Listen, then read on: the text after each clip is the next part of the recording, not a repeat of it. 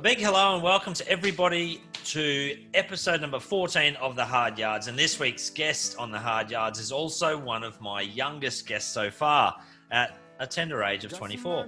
I'm guessing he's had a fair bit of fast learning to do, however, in his career so far, and certainly has shared some highs and lows already in his young career. It's a fascinating story of origin, and we'll delve into that as we chat. But for now, he resides right here in Brisbane, and in fact, he's a member of Nudgee Golf Club, where I've just started working. So no doubt I'm going to be seeing a lot more of this guy as the weeks go by, uh, because he does love his golf just like me. It gives me great pleasure to introduce this week's guest as none other than Matty Renshaw, former left-hand opening batsman of the Australian Test cricket team. Welcome to the Hard Yards, Matty. Thanks for having me. Cheers, mate. Uh, as we touch on that, you know, it's an interesting time, this COVID time, isn't it? And you know, I've certainly seen you in the last, well, last week out at uh, at Nudgee Golf Club, and I know you're an avid golfer, but um, fair bit of golf being played by a lot of cricketers around Australia at the moment. Tell us what's been happening for you with with COVID, and and um, and what looks like it's on the horizon for you as well. Yeah, so we, I actually had finished my season when COVID hit. Um, I think one one Shield game and then the final got cancelled. But I was um, I was out of the team at that time, so it didn't really affect me too much. My club season had finished, so um, I was supposed to be going on holiday to America, supposed to go and watch the Masters. Um, Were you really? Yeah, had um had everything lined up, ready to go. Um, and then had to cancel the holiday, unfortunately, which would have been my first time in America, first time in the Masters, would have been awesome. But it's unbelievable. Yeah, pretty that that bit hurts. The fact that I couldn't go to Masters. Um, but then after that, just um, a couple months at home and a lot of golf. Um, I think I've pl- I've played an absolute lot of golf in the last three four months. I think in my um, in my go- golf Australia handicap, the last twenty rounds have been before after twelfth of June. Oh wow! So um, yeah, I had to take a break on Sunday because I was just uh, absolutely exhausting. It was just getting so frustrating. Keep feeling like I'm about to break par and finish with nine or ten over. It's just so frustrating. welcome to the world of golf, my friend. Welcome, welcome, welcome. How does it? Um, what about cricket? Is there is there cricket happening at the moment? Is there, you know, did you just were you able to just put it on the back burner? And and is that the first time you've been able to sort of not, you know, hit balls in the nets for as long as you can remember? Yeah, it's, it's pro- I probably um, went back um, start of um, end of May. Um, that's when we could sort of start getting back into hitting balls. But for those two months between then, I don't think I touched my cricket bag. Um, I think after what happened last season, having that break and then the the extended break of COVID probably was really good for me. And and wanting, I wanted to wait until I really wanted to get back into it. Like it was, yeah. it wasn't like oh I had to get back into training like preseason started. I was like proper itching, ready to go and, and go and hit cricket balls with with my old man. Something that I I've been doing for the last twenty years. So I think that was when you sort of know that you're ready, and and then that was that was a good kickstart into preseason. Um, where we've we've actually been doing a lot of training this year with Queensland. We've like we've been doing a lot of fitness stuff, which is expected in preseason, but the facilities we get up here in Queensland is amazing. Like we get sun, it's 20, 23 degrees and on in a winter's day, it's beautiful. And we get turf wickets, which a lot of the southern states don't get. So we've actually been utilizing them this year, which has been really good. And yeah, just waiting to see what the season looks like where none of us are sure what's going to happen in terms of domestic or international, but we sort of just have to play the waiting game and hopefully we get we get some cricket in. Yeah, it's really difficult, isn't it? And I guess a part of the good, the good part about that, I suppose, is that all Australian cricketers are in the same boat. So I'm guessing that you know whether it's you, you up here in Queensland or it's the New South Wales boys or the Vic boys, all of the um, Aussie representatives must be in town and training alongside you. Yeah, um, it's actually quite strange. We've got a full squad for preseason, so we've got like the likes of Marnus around. We've got Joe Burns around, which you, you don't really get a lot of the time in a preseason. So I think that's that's a really good positive for the young guys. Uh, having guys like Marnus around talking about batting. Um, yeah, so I think that's really good, and I think it makes it better for us training as a squad Um, I don't really know what's going on down in Victoria, but obviously with their restrictions, Yeah, there's, sure. there's talks of them going into hubs and um, like all of us going to hubs. We're not really sure. We've just got to sort of play the waiting game and see what Cricket Australia have to say. It's very fluid, isn't it? What about financially, as far as that goes for professional cricketers? I've got no idea what happens financially in in a COVID time for you guys. So, you know, how does that play out when you're not Um, really playing I- cricket? I'm not too sure either. I, I think if we play we play all our cricket, we should um, all get paid. But I think yeah, it just depends on what sort of cricket happens in the year. Obviously, there's priorities Cricket Australia have, which um, is going to be interesting what their decisions are. But yeah, hopefully we all all get um, all get some cricket in and get paid as well. So So, so your your uh, Monday, Wednesday, Friday Stableford competition at Nudgee and getting those important, um, you know, golf shop credits are, are more important than ever at the moment. Yeah, I, I think there's there's times where you've sort of you've got a chance to play golf and you, and you've got to make the most of it. But the last couple of weeks have been quite busy, so I haven't been able to get my Monday, Wednesday, Friday in. But I'll tell we we played um a group of us were always booked in Monday morning at 6:30, first group off. I think me and my old man got round in two hours eighteen on a Monday morning. And I had 39, he had 38 or something like that. So both had a pretty good morning and I was at training by nine o'clock, ready to ready to go. It's the best of every world, isn't it? Hey? Bit of golf in the morning and Oh, go and hit a few. my ideal the start to a day. It, it's a bit early though. Yeah, Not a massive morning person, but when golf comes in, you, you sort of set the alarm and just get ready to go. yeah, yeah, absolutely. How is it with you? Were just talking about Marnus there before. I find it interesting thinking about that and that you know having guys like Marnus there to sort of you know talk talk batting over with, and obviously you're both top order batsmen. Uh, for those um, for those out there listening in, um, you know, Matt, tell us a little bit about your background. But you know, it, Matt's a batsman at the top end of the the order in cricket, and Marnus as well. Marnus has arrived on the Australian scene in Test cricket over the last twelve months in a big way. But you were obviously you arrived on the scene a little bit earlier, a few years back. So I find it an interesting discussion point to talk to you about the fact that you're, you know, do you see him as someone that you know you're going to him, or is it a two way discussion on batting? I think the the good thing with Marnus, like I've known him for.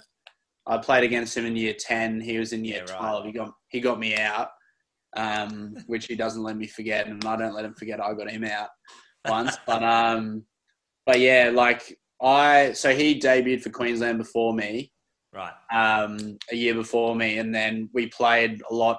Like we've played a lot of cricket together now, and so we're we're really like we have a lot of arguments in terms of on field. Like if we're training against each other, it's full on like Yeah. all guns blazing. But like we're really good at at talking about stuff, and like obviously Marnus is having an unbelievable last twelve months. So Yes.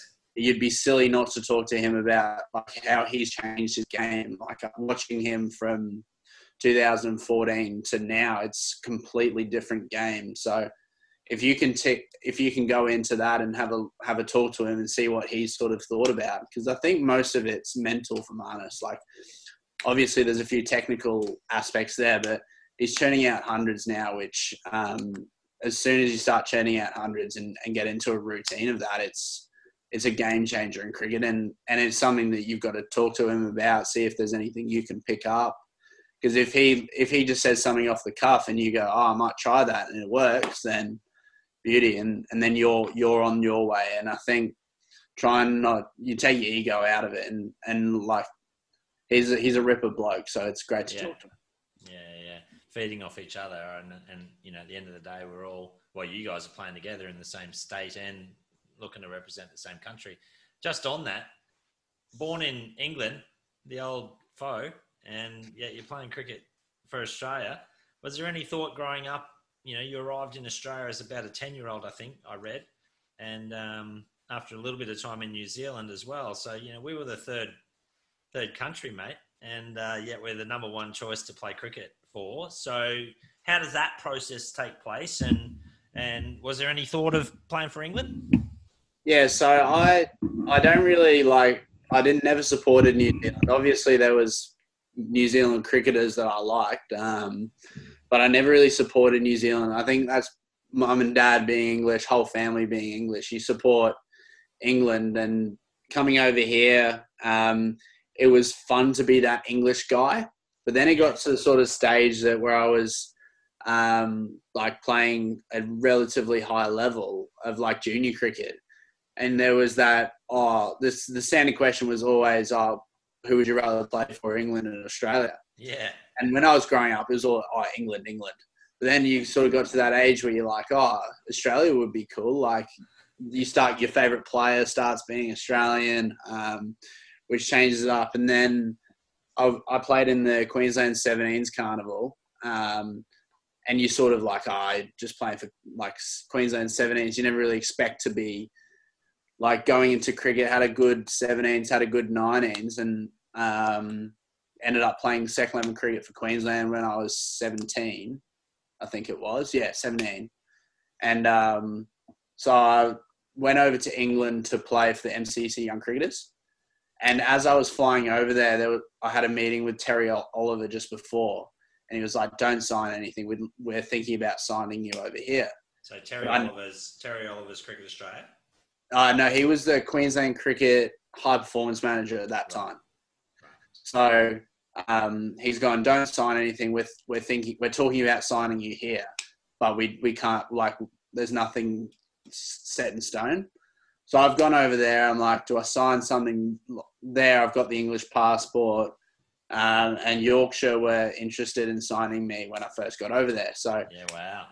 Like, just flown to England. My 18, literally my 18th birthday. Queensland offered me a contract, and I'm like ringing dad. It's like 1 a.m. over here. Just like, what do I do?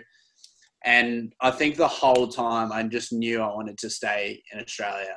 So I was like, it's a rookie contract. Who who knows what's going to happen? But like, I I want to play for Queensland. I played all my junior stuff through Queensland, like Queensland under 12s, and yeah, and then I was like, yeah, I'm playing for Queensland. I want to try and do that. And then the next two years, it was just a roller coaster. How quickly it happened, and then I was walking out playing for Australia against South Africa. It was happened so quickly. I would never have guessed it. Talk us through that. So you know, you, you you've signed your contract. You've obviously come back to Australia, and your runs, making runs, is your currency uh, as a batsman. So was it just you know numbers of runs? Was it just sliding doors opportunity that came and you know somehow you got picked? You know, talk us through that. Well, my first like I came back from England, had a had a pretty decent time over in England, and then came back and literally couldn't buy a run. Um, was getting uh, caught down leg side, like just having an having an absolute shocker. And it was my dad's first year coaching Toombul, um, so I was just playing club cricket for Toombul, yeah. having a just having a stinker and, and having no idea what I could do, and I've just gone like, around. You mean? Yeah, like I just literally um, had no idea what was going on. I just couldn't score a run, um, and then when when hundred hundred and got picked in the Shield team, like it was that that sort of quick that yeah wow um, made my debut. Didn't didn't really get any there the next year sort of churned out a, a few runs. And then the year I got picked, I was actually so I was playing one day cricket for the first time. Like I'd never been a one day cricketer. Um, playing one day cricket for the first time, I tore my meniscus in one of the one days. I uh, was out for six weeks, um, which um, so I had to play club cricket on a Saturday um, up the sunny coast. Played a two day, but it was the first weekend. So I'm captain. I've walked out for the toss. I've lost the toss and I knew I was only available for one weekend. And I've just gone, oh no, I'm going to have to field all weekend. Like, I'm not going to get a bat. Um, I'm going to have to go into the Shield game without any batting practice. And the um, posing skipper was like, no, we'll have a bowl. And I, I sort of double taked. I was like, what? What you're choosing to bowl? Like, why are you choosing to bowl? It's awesome. Like, I'll, I'll love to bat. So I made, I made 50 that day. Shield game started on the Thursday, and Australia just lost that test in Hobart where they got bowled out twice very cheaply. So all the all the test guys went back to Shield cricket. Um, made hundred in the first innings, um, and then like literally out of nowhere, my name got popped up in one of those Cricket Australia articles, being like, "Could Matt Renshaw be a smoky into the next test?" I was like, "Nah, that can't be." Then I made fifty in the second. like? As a, how old were you here? You were. I was 20. 20. 20. Okay. and I and then I made 50 in the second innings, and I was like, I just can't like can't get picked. Um, and then so the is it just more, your, you know, are, are other players in the Queensland team talking to you at this stage about the possibilities, or you just saw the article and you kind of, you know, mulling it over in your own head, or with your mates, or with your mum and dad, or like this Um, could happen? Yeah, a little bit of both. Like I think a few of the guys sort of had an idea, but no, I hadn't. I just had no idea. I just didn't think it could happen. Yeah. And then, so the morning, it was Sunday morning, day four of the game. We had to bowl South Australia out uh, to win the game. And I've woken up and I'd left my phone charger at the ground. Just me being me. I had no way of charging my phone. So I'd turn my phone on Was it a airplane mode. Pardon? Was it a home game? Were you in? Yeah, at the Gabba. Yeah. Um, just be being an absolute idiot, just forgetting phone charges, being late, all that sort of thing. Um, so I'd I'd turn my phone on airplane mode. Um, so I'd set so I could wake up. Like I set my alarm. I'd woke up, checked my phone. I'd like had six missed calls from mum and dad, and three missed calls from Trevor Hohns, the head of selectors. And I was like, no, it can't be. So I've rung dad, and he's like, mate, just ring Trevor Hohns. Don't worry about me. Um, so I've rung him and he's like, yeah, mate, you've, you've been picked in um, the next test. If you guys win early, you'll be heading to Adelaide tonight. And I was like, what? Like it just felt, I was playing club cricket last Saturday and Sunday morning, I'm been selected in the test side. wow, um, that's fast, isn't it? Yeah, it was like, I just couldn't believe it. I was like, no, this has got to be a stitch up somehow. You know, Um, I, I'm a, I'm a sports tragic, and and you know I'm sure you know that already. But um, when you just told me that story, I have goosebumps all over at getting that phone call from the national. I mean, I, I wanted to play for Australia when I was a kid growing up as well, and obviously chose a different direction at, at 15 and went down the golf path. But um, you know, hearing a story about somebody getting the that that call up, just you know, carry on, carry on. Tell me more.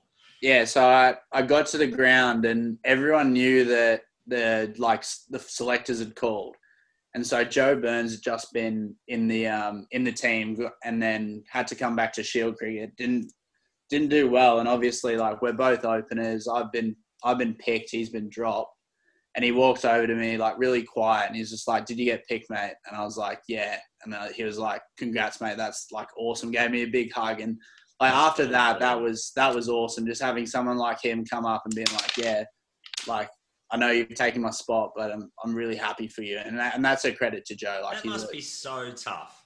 yeah, like, I've I've had the same feeling as well. Like when when I got dropped, I was sort of like, "Oh, that sucks," but you see, like, so I got dropped in Dubai, and Marnus got played his Test debut. So you're like, you're so happy for Marnus, like you've watched him go, but in that inside, you're just like, this is really hard because you you want to be playing, but Yeah. like it's his opportunity, and that's that's the way life and cricket works. Oh, it's unbelievable. So, poor old Joey Burns, your, your mate from Queensland, is, is out and you're in and you're packing your bags to go to Adelaide. What's it like? You know, what's it like? I mean, I can, I can only imagine the emotions flying down there, uh, arriving, you know, walking in to see the guys that you've watched playing for Australia for the last X amount of years because you know there's a bunch of them who you would have watched on TV um, playing for Australia, and now you're a part of the squad. How do you do? You feel like you should be, or is there an element No. of yeah? Is there a So, massive element uh, of oh my gosh? Yeah, I've always like I don't know if so in FIFA in the last few years they had this like the journey. So you go from being like this club club football player to playing like Premier League football and it's like so cool. Yeah, I'll just imagine that. So like I've flown down to um, Adelaide with Uzi Khawaja Uh, I've got no idea what I'm doing. I'm in the pants that they gave me last night, like brand new polo. I had no idea. I've got all my all my um, Queensland bags. I've got like a normal backpack, and so I'm sitting in the in the corner in row 12 in the in the window seat, just looking out as we're flying over the Adelaide Oval. You can see them rolling the pitch. You're like, oh my god, like I'm going to be out there on Thursday. Um, Are you feeling sick? Are you feeling? Yeah, I'm feeling sick, and then all of a sudden over the um, over the announcing, they're going, oh, I'd just like to wish Matt Renshaw luck on Thursday and his test day. I'm just like, what's like that's flying over Adelaide Oval. Um, so I get to the hotel, like uh, through the airport, I'm like pushing my bags through. There's cameras everywhere because Faf du Plessis just walked through with his lollies and whatever's going on, and I'm just like, I think I've watched the footage. I'm literally following Uzi around, just being like, "What do I do now? What do I do now?" Get to the um, hotel. There's a little big box in my hotel room. All the Cricket Australia kit, like it's like Christmas. You're like, "Oh, yeah. got to try it all on, see if it fits, see how you look." Um, and we had monitoring or, or something like that in in the team room. So I've like fully kitted up, like no idea what I'm doing. Walk down to the team room, and all the boys are in like Asics trackies and just like in real chilled out kit. I'm in my full like training kit. Um, and obviously, I've never I've never played against any of the the guys before, so I've never met them. Yeah, wow. So like, I walk up and shake Steve Smith's hand and, and say like, "Hi, I'm Matt. Nice to meet you." and I'm, about I'm playing four days away from playing a test with them. Um, Unbelievable. And then it, it, was just weird, like that whole week. It, it's just like someone else said, um, someone else was doing it. And I had cameras through their eyes. Yeah, wow, that's an interesting way to put it. How how you know what advice have you got for that next generation of young player that might be listening and in whatever code they you know are following, whether it's cricket or AFL or rugby league or golf or, or whatever when they get these opportunities? Because you know for for good players opportunities will come their way right? And it's so critical to grab them isn't it you know when you get your opportunity? So yeah, what definitely. did you learn that week or how did you go about you know the next four days leading into the first test you know what what advice can you be giving you know this next generation of of performer coming through yeah, I think this the standard one you always get is you got picked for a reason, um, and your your ability is good enough. Otherwise, you would you wouldn't have been picked in the first place if people didn't think your ability was good enough. So I think that's it is it is a standard one, isn't it? But did you believe that? Not really, because I was I was just thinking like I got to go up and face Rabada, who's one of the best bowlers in the world. I was literally watching him two weeks ago, bowling 155 k's at the WACA, just bowling absolute rapid. You I'm would just have like, never faced that speed. No, I can't. Imagine. And so I'm, I'm, like, how am I going to do this? Um, then you sort of your instincts just take over when you're out there. And I remember, so we bowled first, which I was really happy with. Before, um, sorry, before you before you tell this part of it. Yep. Is your net sessions? I would imagine leading into the test. Then, if you've never faced someone like that, facing the guys in the Aussie squad, your Mitchell Starks and whoever else was in the side, surely that becomes a really critical part of your preparation. Uh, I've never faced any of them either. So I've, I've walked into my first net session and I'm facing Stark Hazlewood. I got no idea what's going on, and and that's where your sort of instincts take over. You just in you're in the contest. You sort of got to think like they're just another bowler. Obviously, they're the the stature stature that they are, you've got to go. Okay, this is you sort of just got to enjoy it. Like you got to embrace that you're a young guy facing these guys in practice, and obviously it's going to be full on. But if you're the, there's always that saying: if you practice harder than the game, it's going to be easier. Yes. So I knew I I think I got through those sessions without getting out. And so That's I've gone, okay. Do you go into those sessions in your net when it's your turn to go in? Is it like, right, I'm going out in the middle here and I'm going to bat a session. Yeah, it, it, I think with with my training, obviously with cricket, you might only get 15, 20 minutes to to bat in the nets. Yep. And I always say, if you've got a small amount of time to practice, practice your start of your innings.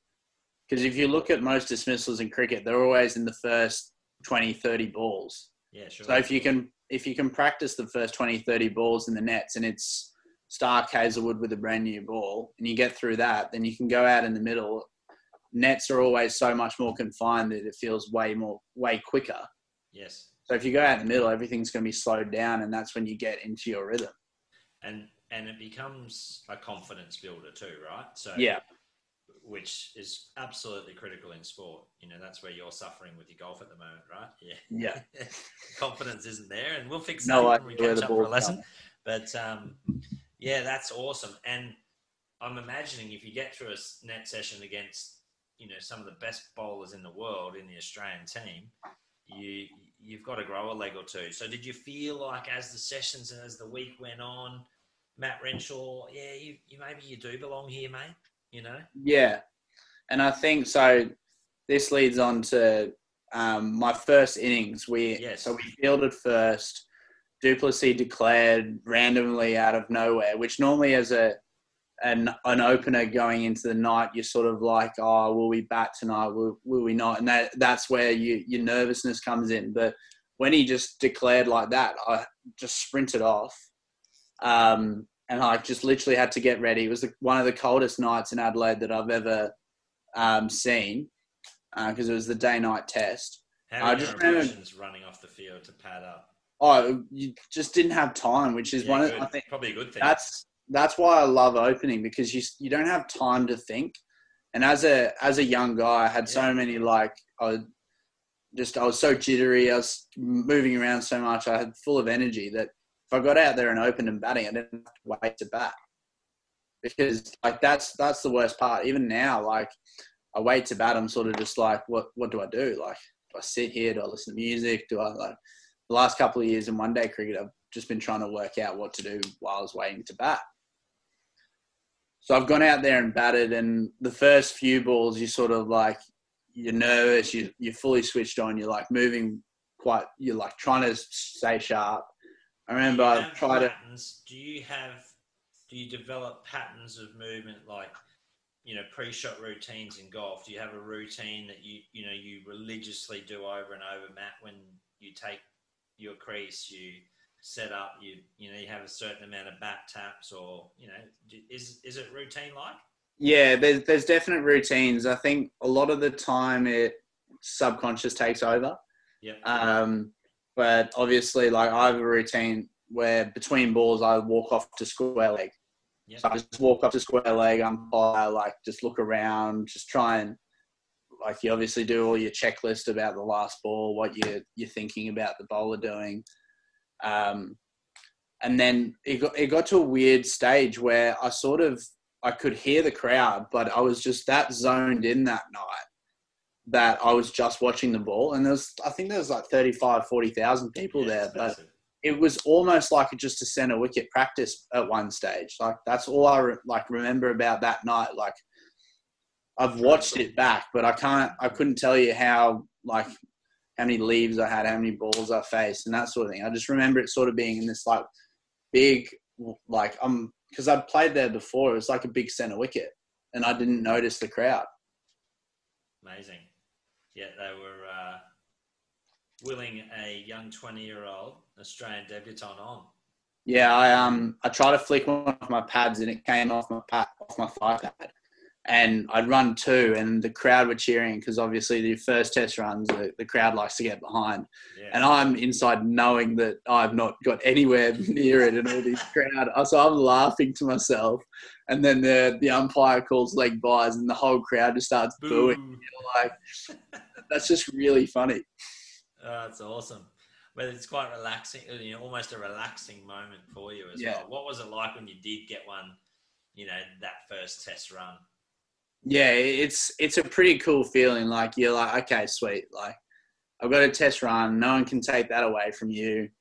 Um, but I think so. I got through that night. I think it was eight overs. But at that time, that was when I was like, yeah, I'm I can do this. You get through eight overs, pitch black, pink ball, brand new. Like you're like, yeah, I Doesn't get any can. It doesn't get any harder than that. So I think that's where you got to take confidence from going forward.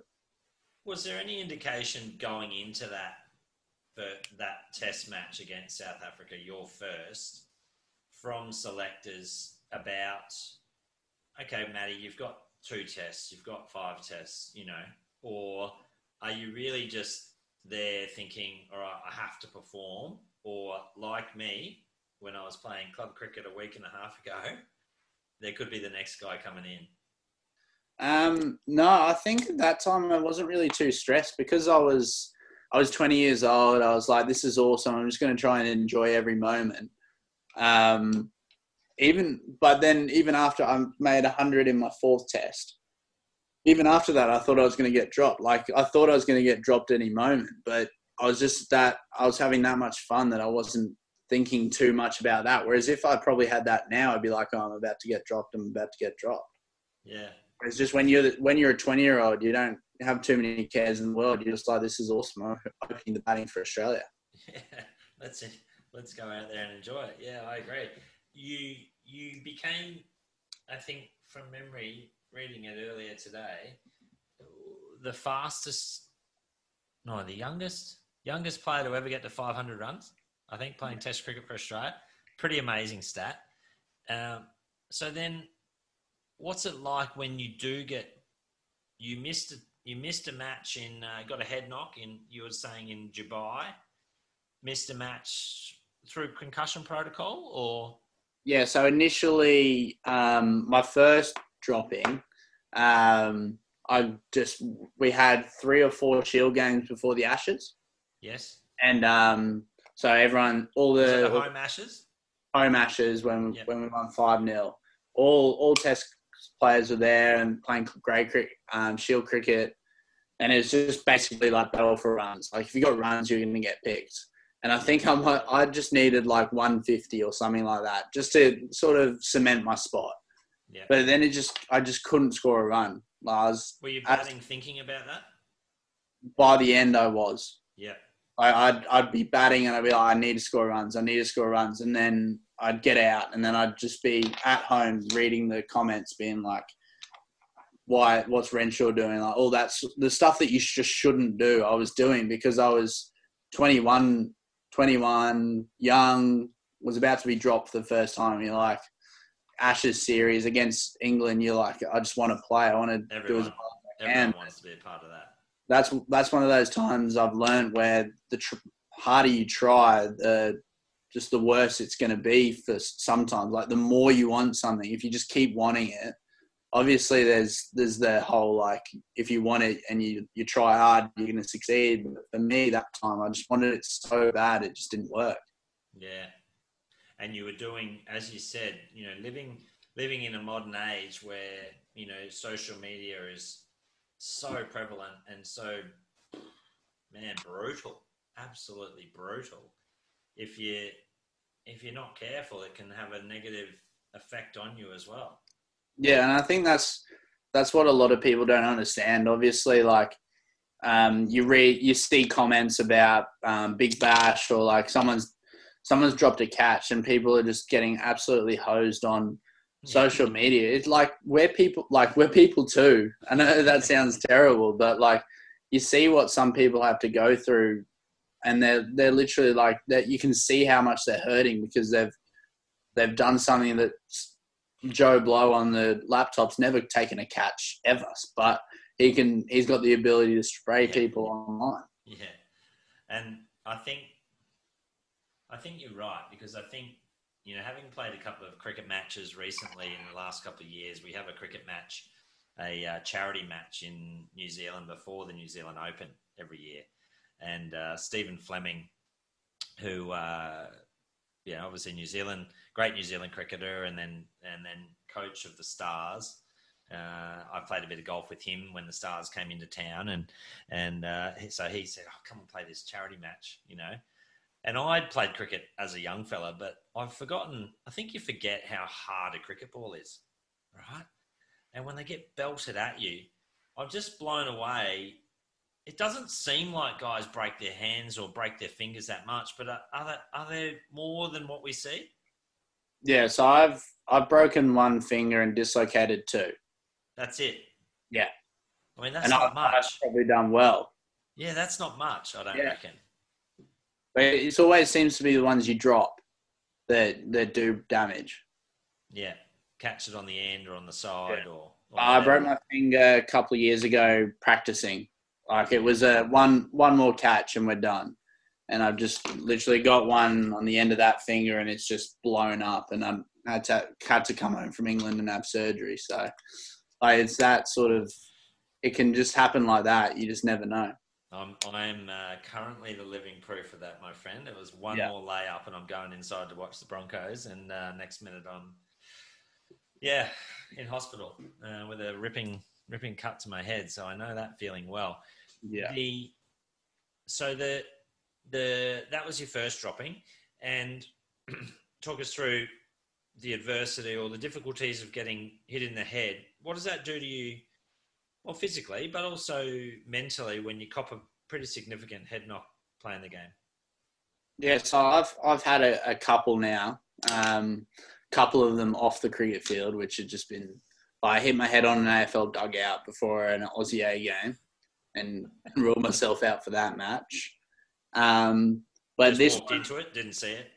no, I lifted my head thinking I was um, like out the other side, and it was just a big metal beam that decided to show up at that time. Mm. Um, but this one, this one was probably my worst one when I was fielding at short leg. Um, obviously, been I'd been hit a couple of times at short leg in the head, and it's like never a fun feeling. But this one, like, I had no idea. I got hit. Um, I actually Where, moved, where did it hit you? um, literally like right in the middle. So like, Right. you talk about tech techniques when you're at short leg about like ducking or jumping out of the way. I, my my technique was to get in sort of like turtle shell and just try and stay there and hope I don't get hit. But I literally just got hit in the head and went straight up and, and we got a wicket off it. Um, but I remember just like falling to the ground and hearing like everyone going catch catch and like Painey had to like run over me to try and catch this ball. And I'm just like, I was that day as I sort of stood up and was like, oh, do we get a wicket? Um, and so I've gone off and I sort of knew that I needed to try and get back out on the field um, to try and score runs to to get picked in the test match because this was the warm up match. But I literally like I obviously you know how like head head knocks go, but I literally had no idea what was going on and I felt like I was about to throw up every sort of two minutes. So I stayed in in the dark room. But then it was weird. After like 15, 20 minutes, I got up and I was like, oh, I'm feeling better now. But they'd already already made the decision to pull me out because of how quickly it is. But yeah, that that was annoying because like I felt like I was in a really good position. I'd scored six hundreds in the year and it was September. So I'd already scored six hundreds that year. I felt in really good spot with my cricket. And then to miss out, you sort of then you got to go back to shield cricket, score runs. I didn't do that. And then you sort of you're out of the side and you're trying to struggle to find a way back in. It's amazing, isn't it? Because if you're fielding it slip instead of short leg, you probably maintain your position in the side and carry on. Yeah, uh, that that's one of the another thing that annoys me. Like I'm, I don't enjoy short. No one enjoys short leg fielding, but you sort of think what could have been Yeah. uh, if I was at even at square leg or at mid off or even silly point. You just never know. But that's the that's the beauty of life. You're not you don't know what's what's coming ahead of you. So, how do you, you know, do you have dark days, Matt, when you, you know, you don't seem like it, but you know, when you're back at Shield level and you feel like you should have played those Test matches and you, your spot's been gone and someone's doing well and all of a sudden you're back trying to make runs in Shield cricket and it's not happening and you know, is it is it a tough time? Is it a dark time as a you know 22, 23 year old at that age to try and think how do I go about this? Is the fire still burning strongly or stronger than ever to get back into the test side? Yeah, I think especially like at the end or the start of this year when I um so I got dropped from the Shield team and and at that point I was like I just come off Big Bash. It was probably the toughest one and a half months mentally and physically I've had because you literally you play, you fly, you play, you fly, and it's that full on that you sort of go, okay, uh, I'm gonna. After that, I actually felt good because I, I didn't have a good first half year in Shield cricket. Got, I'm feeling good. I feel like I can score some runs in in Shield cricket, and then I got I got dropped, and you sort of go, okay, like what to do now? And and I remember I came in on a Monday morning after um, after the weekend off, and I just came in Monday morning. I just I was exhausted. I was mentally nowhere. Mm. I was just like, okay, what I I just need a break. Like I I need need some time to just re- recover mentally from what had happened and and yeah so i had a couple of weeks off there which i, I didn't touch cricket about it didn't look at anything to do with cricket i deleted my social media stuff. I just stayed away and just had some some time some time with my mates and, and my family which was really important for me at that time. And yeah i think that was probably that was the toughest. I think it had been brewing for three years like going from scoring 180 at Sydney in, in, a test match to being dropped to scoring more runs, getting picked, being dropped. Like it's that the way my four four years of international cricket had just come down to this, and I was or even domestic cricket, and it just it it probably got the better of me, and yeah, I just needed that break to to refresh myself and yeah get get back to where I wanted to be, and that was enjoying come to training because for me, I've never thought that cricket was a job. I've always just thought it was it was something I got to was had the the privilege of doing as work. But at that time, I just had no. I, I just had no yeah, desire to go. Yeah. Yeah, you were spent. Yes, that's interesting. So another interesting moment, which I would love to chat to you about, if you're okay with this, is when you got called to South Africa to play that fourth test after the ball tampering stuff.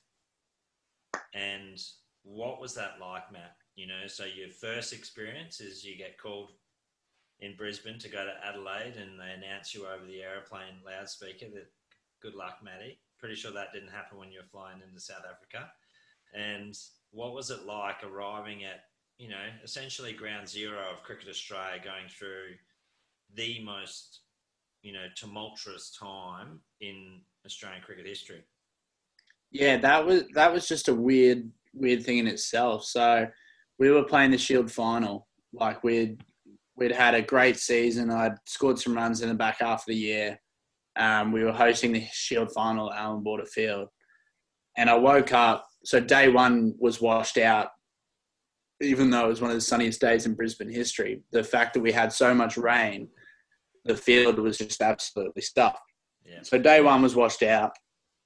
So we're getting like we're sort of at that point we sort of know that we're pretty close because you only needed a draw to win. Yeah. And the shield. So we knew we were pretty close. We just needed a couple of really good days to to play.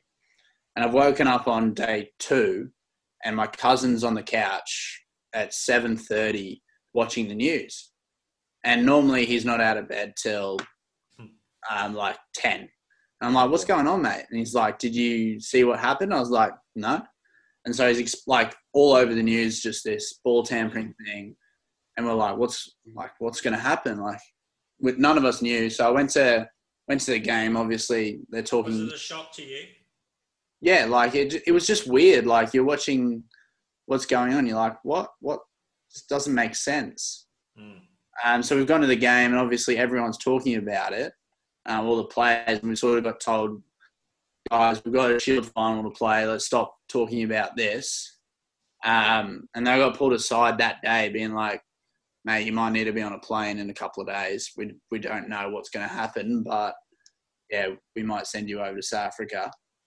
Um, so I was like, okay, well that's like gonna I want to try and win this Shield final. Like I'd gone from nearly like potentially being dropped from the Queensland t- team to now being in the um, winning a shield with all these guys who like we'd we'd done we'd been through so much together that year.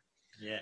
Um, so we end up on the last day. It rained a little bit, and we got set 130 to win. And that morning, I've been told I'm flying out that night. Um, and then they told me that if I was I had to fly out at four o'clock, five o'clock. So I had to leave.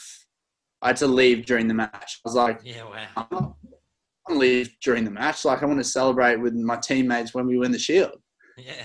Um, and they're like, okay, if you're still batting at three, um, you don't have to go now. You can, we'll put you on a later flight.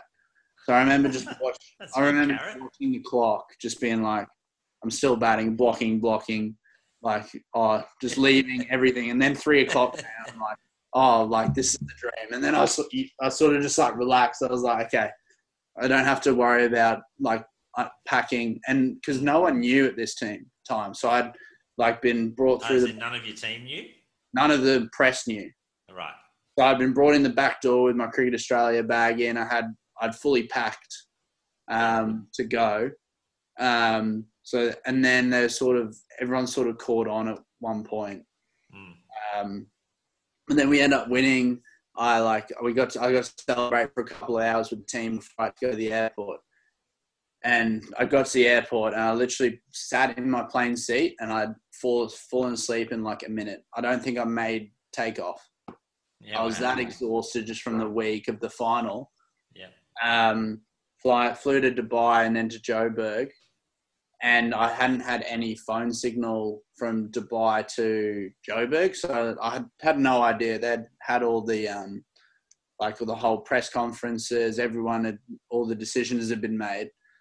Yeah. I get to get to the hotel, and all the players. I get brought in the downstairs. Um, downstairs car park and all the players are there. And they're like, did you get bombarded at the airport? I was like, no, what's, what's going on? And they show me like all this, when Smith got bombarded through the Yeah, airport. sure. And I was like, no, there was no cameras there. And it was, it, and then from then on, it was just a weird, it was my birthday that day as well. So we're in a team meeting talking about what's going on. Everyone's like really down. Yeah. And then all of a sudden, um, Frankie Demasi, the security guard, goes, Brendan, it's happy birthday. And I was like, I was like, I've just come here. Like, I don't want to be one of the. And then everyone like sort of, oh, it's your birthday. That's awesome. Like, in is, but yeah, it was the weirdest week of my life. Like, I, I think it has to be the strangest week of my life. it's it's got to be incredible to be it's it's almost you know kind of kind of cool kind of not i suppose that it happened but to be able to think about your first week playing for australia and then have that week to look at as well and see them on such different ends of the spectrum Yeah, and I was on, I was on sleeping tablets to try and get to South African right time zone Then I'm on Red Bull to wake myself up. uh, so like I'd, at drinks break, I'd be like Red Bull caffeine tablets, just trying to make myself wake up. I think that's probably one of the best weeks I've slept because I was on so many sleeping tablets trying to get to the time zone, and then yeah, then back to Australia like the next week. It was it was just really weird, and I don't think that I really thought that I was going to do well over there, but I knew that my job over there was the guys who I knew trying to make them comfortable and like just help them out because obviously it was been one of the toughest tough. weeks in Australian cricket for those guys as well. Yeah, absolutely, and that's that's uh, that's got to be tough. You know, coming into, you know, the bulk of the squad's still there, and um, I'm pretty sure they were getting beaten as well, right? So, from memory, um, so getting beaten all over the place. You know, it's like it's like the tenth round and in a boxing match, and you've been Yeah. beaten to pillar to post. So, yeah, m- must be. Um, incredibly difficult to focus, you know, when there's so much external noise. Yeah, it was it was full on, but like I it was one of the like things that I can think back on and and think I actually made a difference that week to some of the guys who I knew. Awesome. and that was my I didn't really think I was going to do well cricket wise, but if I could bring what I bring to the table, and that's energy, a bit of fun, and and just like caring for my mates, and then that, that was I was fine with that. Yeah. Big Bash T20 cricket, you touched on how difficult that process was, you know, a six week process or whatever, and how fatigued you were. Do you like it?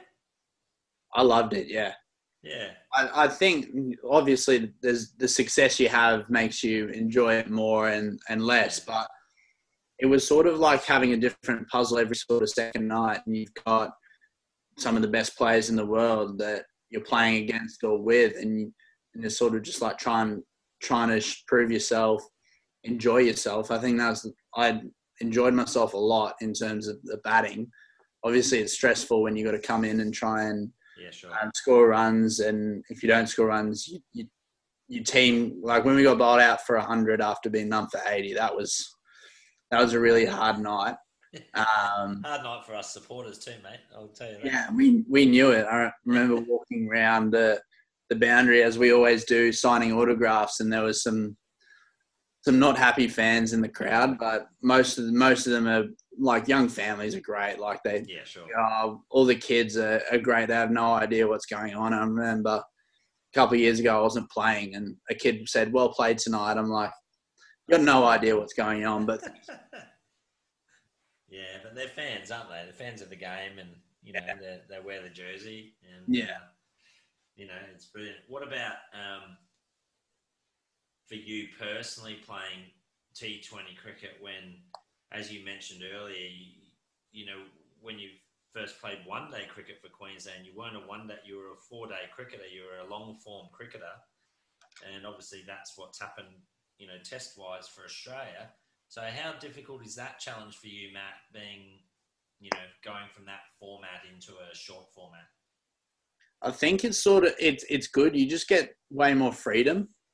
Um, I think so. A lot of the practice I did when I was younger was centre wicket practice with my dad, and we'd have we'd have sessions where I'd literally try and hit a six every ball.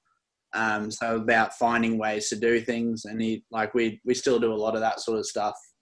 Um, but I think I've always had the shots. I was just never big enough to to play them. So I I grew at 17. Um, I think I was I grew nearly a seven inches in in a year.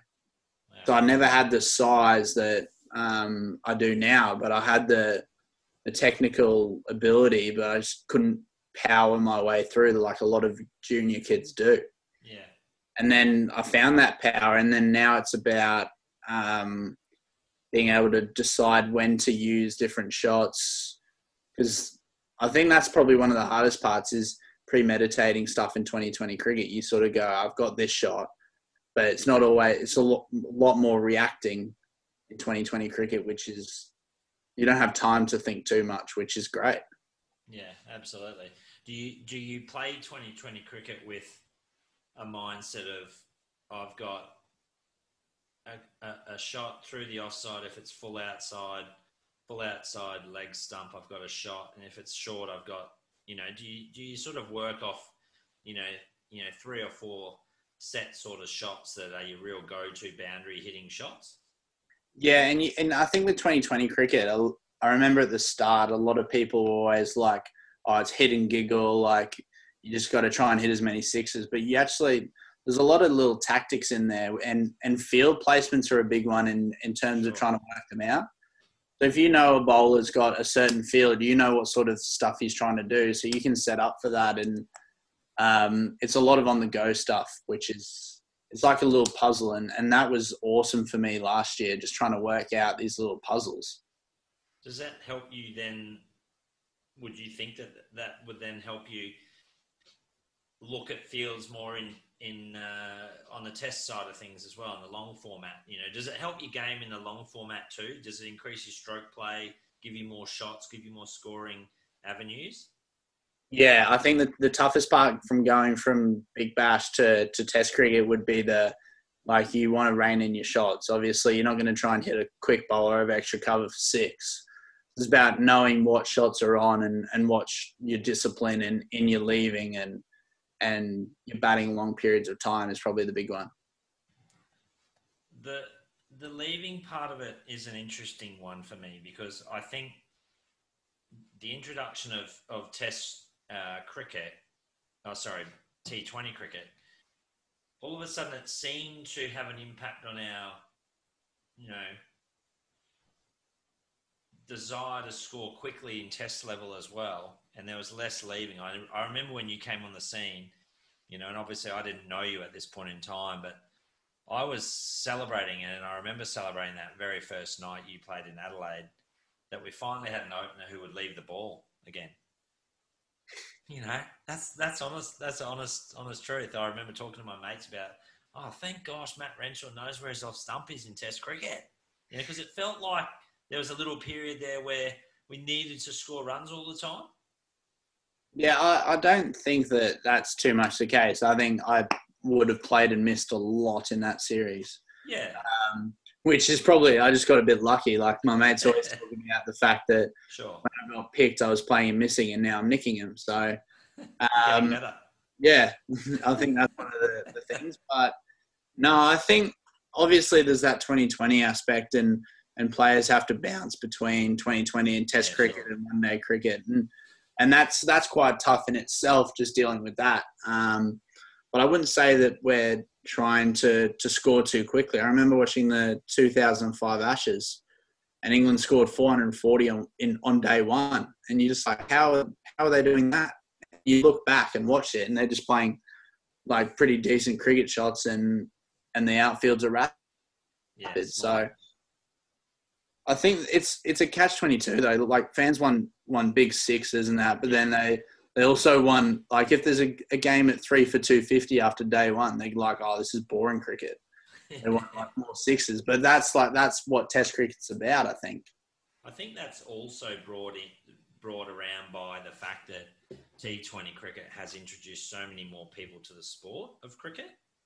Yeah. So if that's their avenue towards the game, then by the time they get to Test cricket, if they don't really know about it, you know, then it becomes that boring product to them. Yeah. Is, that, is that a fair way to think about it? Yeah, you talk you like you talk to people and and they go, oh, like I don't watch watch Test cricket. I just watch that 2020 fun stuff. And it's, it's actually quite funny hearing people say that because you're like, okay, well, you don't really like cricket then. You just like entertainment because I think most of 2020 cricket is just about what's on the on the big screen, what's on the like the fireworks, all that sort of the like the stuff that the um, fan base love. Like they love the sixes because fireworks happen when when sixes happen. Like a little kid's not going to be like, oh, that that was a nice shot over mid on. They're like, oh, fireworks, that's awesome. Yeah. Well, my young kids were in the stadium when Chris Lynn hit it out of the Gabba and I, and I can tell you they didn't care about the fireworks. They they cared about the fireworks off Chris Lynn's bat that night. Yeah, no, that was enormous. I wasn't there for it, but I've stood out in the middle of the. And yes. I've, I've wondered how you get to the second tier. Never mind out of the stadium. oh mate, well there you go. Talking of that, uh, let's just do a couple of quick fire questions here, and, and I appreciate your time, Matty. So we won't I won't keep you for too much longer. Um, in the current crop of Australian cricketers, who's as a batsman, who's the guy that you look up to the most? You spoke of Marnus earlier, Steve Smith. You know what? How are you? How are you trying to become a better cricketer? And you know what sort of models do you have out there, or is it just yourself that you? Uh, I think for me, Usman Khawaja's been really big. Yeah, great. Uh, made my debut with him. Uh, he was at the other end for my first Test innings, which is it's quite comforting having a, yeah. I know he's New South Wales, but we know he's a Queenslander at heart. Um, but him for my cricket's been amazing as a as a person as well. I joke around that he's my life coach, but he always denies it. Um, but yeah, he's really really big for my cricket and as a bloke as well. Yeah, that's awesome. What about the most difficult bowler you faced in your time? Um, I think is it spin or is it speed? Um, I think Ashwin in India was probably one of the hardest things. I loved it though. Um, it was a lot of fun. Like facing, like it's it's a lot more fun facing a spinner because you know he can't hit you in the head. um, and then in terms of pace bowlers, um, Philander, I think that whole South African side I faced on debut were like Abbott, Philander, and Rabada. Yeah. And then I don't know. There's like there's different people. Like some people bowling absolutely rapid, and you're just sort of like wondering how you're gonna get through the net or even the game. Um, and then there's like more like the the little nippers who bowl on a green seamer, and you're like literally can't get a bat anywhere near it. Well. The what about someone that you haven't faced in world cricket at the moment that's still playing and then someone that is in the history analogues of world cricket that you'd love to have faced when they were, you know, in their prime? Um, I think Jasprit Bumrah looks very difficult to face. Never faced him, never played against him, so I think he would be an interesting one to face. Yep. Just because uh, of his action, it's a bit yeah. unorthodox. The action, the run, I find it really interesting. His run up, um, find it really interesting, like stories of how people did do what they do. So, uh, like Jasprit Bumrah, his um, run up could only be quite short because he lived, and it was quite a short run up between the wall and the um, stump. Is that right? Yeah, and they even try to lengthen his run up, but you notice he walks like seven steps before he bowls, and then starts running in at the spot where he's always run in from. That's amazing. On that really story. Um, and then I think someone like a um, Murali um, would be cool to face back in the day. Um, or like, I don't, I don't think I'd enjoy it, but seeing Shoaib Akhtar or even the West Indies from the 90s, 1980s would be, it'd be fun to watch from the non-strikers end. Let's just say that much. and a very quick no. Yeah. no just run. That handle, and then a last ball the over. Try and run, try and run one. Even if it goes to the keeper. Yeah. Yeah, awesome. All right, I've got one final question for you, uh, which I ask everybody who comes on my podcast.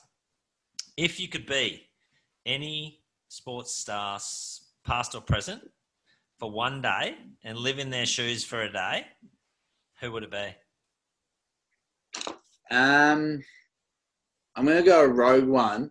I'm going to say Tiger Woods' caddy from when he was the Tiger Slam. Because okay. I, I don't think I could be Tiger because he's just too good and it would be that easy. But if I was Tiger's caddy, I'd get to have watched like his his his major win. Like if it was Sunday or Augusta, and I'm just carrying Tiger Woods' bag like that, I feel like that would be the dream. Well, mate, you're uh, there's a lot of people who've said Tiger Woods in, in, answer to that question. So it's nice to have something slightly different. And I can tell you, you've missed, obviously missing Augusta this year when Tiger was defending. That must hurt a lot. But um, hurt a lot. I played, I had a game of golf with Adam Scott a few weeks ago, and uh, before he headed overseas, and let's just hope they play the Masters later in the year. And um, he said it's still going to be amazing, you know, the way that they are and Augusta National is he said there's no way they'll turn and turn it put an event on and not have it look amazing. So uh, it's yeah, let's hope it's uh, incredible, but let's hope uh, one of the Aussies win it instead of young Tiger. Yeah. Well, you're not on the bag anyway, so no. there you go. Well, my my caddying career is going pretty well. Um, lost one game in pennants. Um, I blame the player for that one though. Well, I did say to Scotty in my uh, podcast when he came on that I was always, always available to caddy for him at any stage when he picks up the phone. So yeah. I'll um, next time I'm talking to him, I'll mention that Matty Renshaw's got a reasonable repertoire and as a caddy as well. So, mate, thanks so much for joining me, uh, and I apologise again for. Uh, delayed over the last few weeks. I know we sort of talked about this a few weeks back, but it's great to be talking to you. And um, I certainly wish you all the very best in your cricketing um, rest of the year. And let's hope we get some cricket being played here in Australia and, and hopefully in front of some crowds at some point as well. That'll be an interesting one for you if you're having big bash games with no crowds. Do you think they'll play? I, I think so. I think it's just going to be a bit interesting. If there's a six, you you just see this guy jumping a fence and trying to get the balls from crowd. I think it'll be quite funny watching like Mitchell Starc jump a fence to try and pick a ball up. Yeah, amazing. Yeah, well, mate, I wish you all the best. I hope you find the find the uh, the spark and the form and get yourself back under that baggy green of yours, mate. Um, wish you all the very very best, and I look forward to catching up with you in the coming weeks out at Royal Nudgee Golf Club in Brisbane. Thanks, mate. Thanks, mate. Cheers. What a great chat with one talented left handed batsman, Matty Renshaw. What's not to like about the guy? He plays for Queensland, the Brisbane Heat, Australia, and of course, he's a member of Nudgee Golf Club. What a legend. My apologies for a few sound glitches in this episode. I'm still recording these episodes over Zoom internet connections due to COVID, so my apologies for a few of the sound issues. We certainly wish Matty all the very best over the coming cricket season, and we hope to see him back in the baggy green at some point. I have an amazing list of guests coming your way, so share the love around and don't forget to subscribe and never miss an episode. Thank you so much for the support from my listeners during my injury. I am completely humbled by your messages of support and so, so grateful that I am well on the road to a full recovery. Catch you all next week, team, and don't forget, whatever you are doing, to put in the hard yards.